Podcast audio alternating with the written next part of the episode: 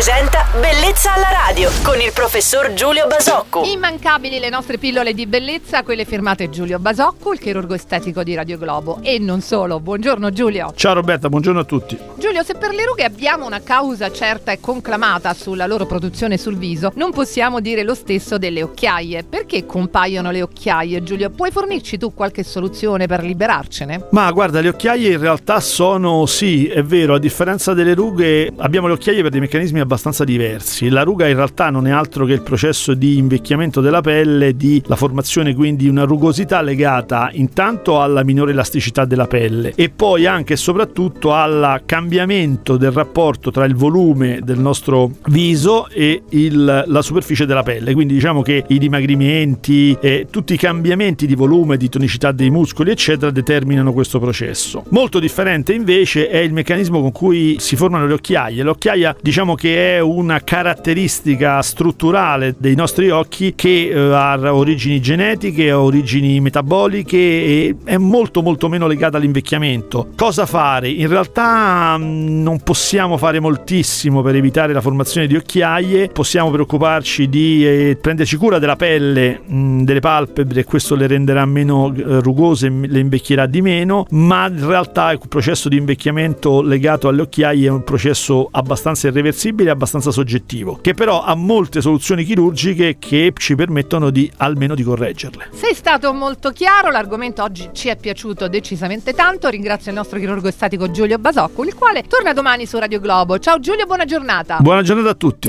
Bellezza alla radio.